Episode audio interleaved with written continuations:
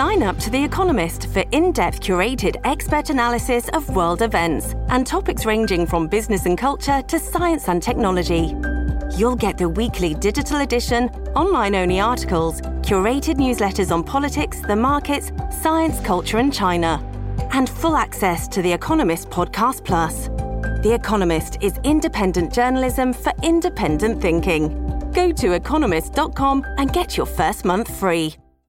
I want you to think back to when you were a kid and, uh, you know, uh, leaving the house and going to the corner store to buy some candy is part of uh, growing up. I had a corner store near my place. I didn't grow up in Vancouver, I grew up in the interior, but it was just part of growing up as a kid. In fact, Vancouver peaked uh, in regards to corner stores back in the 1920s. There were about 260 corner stores. And what I mean by that is stores that were actually predominantly in residential neighborhoods, not into, into in busy, along busy thoroughfares, but along in, in, in sort of residential neighborhoods where, where, things are very quiet.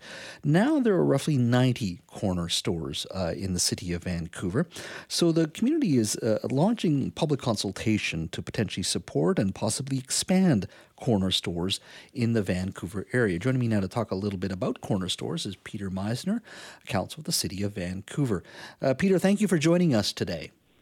Good afternoon, Jazz. Thanks Good. for your interest. Yeah, absolutely. So tell me why uh, this need for the city, or this interest on the, on the part of the city, uh, to to looking at potentially preserving corner stores. Yeah, I mean, I think we've heard loud and clear from Vancouverites that they want more options in their neighborhoods. So they don't want to have to get in their car to go grab groceries. Uh, they want to be able to walk to things in their neighborhood, and they want that neighborhood vibrancy that comes along with these small uh, retail in, in neighborhoods. So, as you mentioned, we had a lot of these corner stores 100 years ago, uh, and now we're you know really realizing the value of that. So this is really about expanding uh, those opportunities, allowing them in more areas, mm-hmm. and also allowing different uses beyond just corner grocery stores. Um, you know, and we're living in an era where, uh, through a click of a mouse, you can have something delivered to your door from Amazon and many other uh, retailers. Is this uh, something we really need? Do you think, or do you think this is partially nostalgia? I think it's something we need. I mean, Amazon and, you know online shopping is fast, but this is faster. You know, if you need a, a, a liter of milk, you can just walk down the street and grab it if you're if you're fortunate enough to have a corner store in your neighborhood. So this is about really modernizing our bylaws across Vancouver mm-hmm. and allowing uh, these uh, uses in neighborhoods. Right now, there's a, a, a lot of different regulations around this. Um, some of the regulations stipulate that these stores must have been existing uh, prior to 1980 in order to continue operating, for example. So this engagement will lead to changes that will, will clean this up and clean some of these outdated bylaws up. But it's it's it's safe to say though that it's city hall regulation in many cases that have uh, that stifled uh, the growth of these, or at the very least uh, led to the decline or shutting down of these stores in the past. Yes, I mean, I think there were some poor decisions made in the past, uh, you know, over neighborhood concerns. Uh, there is a perception uh, among some that uh, any changes to these policies might result in commercial space everywhere in residential areas, and that's that's really not what we're looking to do. It's really to have corner stores that exist around the city already. So there's some examples in Strathcona, Kitsilano, Mount Pleasant, mm-hmm. Uh, of these of these neighborhood corner stores. So it's really allowing those uses uh, as we build new development across Vancouver. I guess it's part of the culture in, in many communities. And you think of uh, like New York City, they talk about the bodegas and many other communities.